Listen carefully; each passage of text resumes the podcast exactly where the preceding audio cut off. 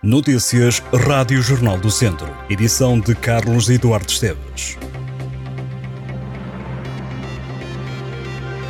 A Polícia Judiciária deteve um homem por alegados crimes de burla qualificada e falsificação de documentos, tendo lesado diversas vítimas, num total de 2 milhões de euros. De acordo com a PJ, o homem de 42 anos atuava essencialmente na região centro e convencia as vítimas a disponibilizar elevadas quantias de dinheiro para supostos investimentos em aplicações financeiras que permitiriam juros elevados. Algumas assinaram pertences contratos, mas respeitantes a investimentos que não existiam. De acordo com a Polícia Judiciária, o suspeito aproveitava-se dos conhecimentos profissionais como mediador de seguros e recorria à criação de laços de amizade com as vítimas para as convencer. O homem foi detido pela PJ através da diretoria do centro em cumprimento de mandato de detenção emitido pelo Departamento Central de Investigação e Ação Penal de Coimbra. A música continua nos últimos dias das festas dos remédios em Lamego. Esta quinta-feira, dia da Batalha das Flores, vários grupos de bombos, tocatas, Zé Espreiras, concertinas e bandas de música levam a festa a toda a cidade. Ainda hoje acontece a grande noite da Romaria de Portugal, com arruadas por rusgas populares que alegremente percorrem Lamego cantando temas populares e cantigas ao desafio.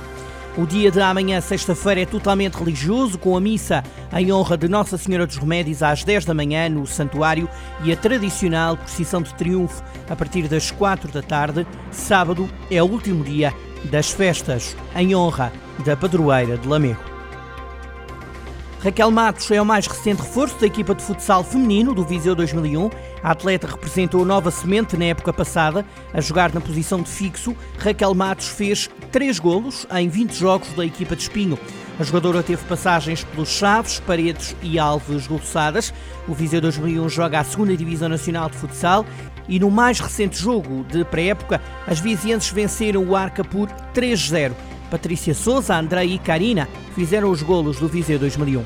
Além de Raquel Matos, até ao momento, os vizienses anunciaram a contratação de Vanessa Melo, Tatiana Lemos, Luana Pinto, Karen Galeano, Juliana Lopes, Beatriz Almeida e Ana Margarida.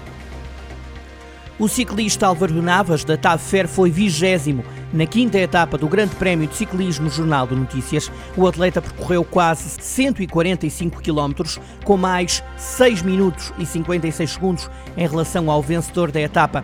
Etapa que teve partida e chegada em Gondomar e que começou com uma tentativa de fuga, protagonizada por 27 atletas.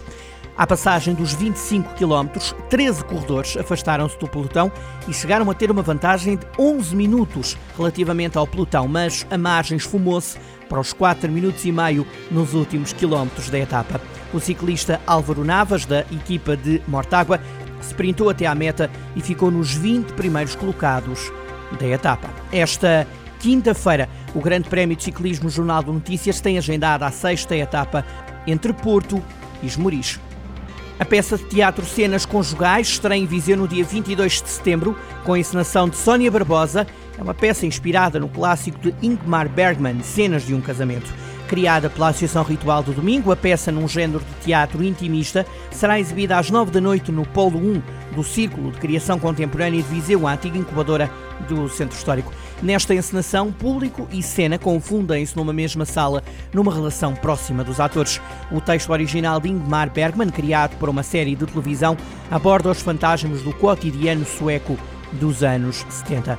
O desenho de luz, a direção técnica e a produção executiva ficaram a cargo de Cristóvão Cunha. A cenografia foi realizada por Luísa Bebiano.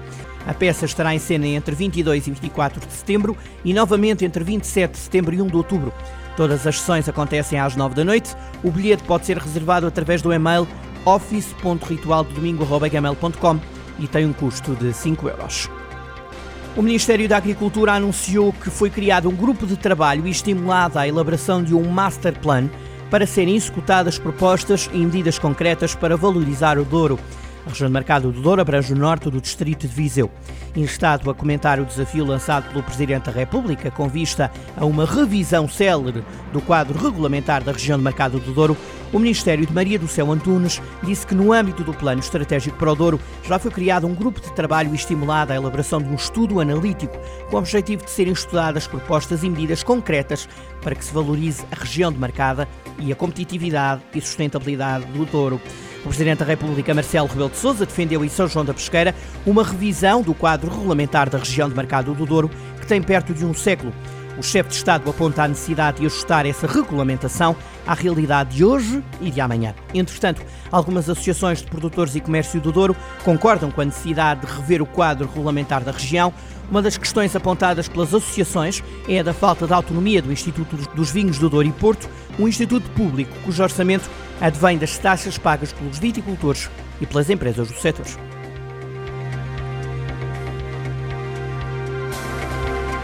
Estas e outras notícias em jornaldocentro.pt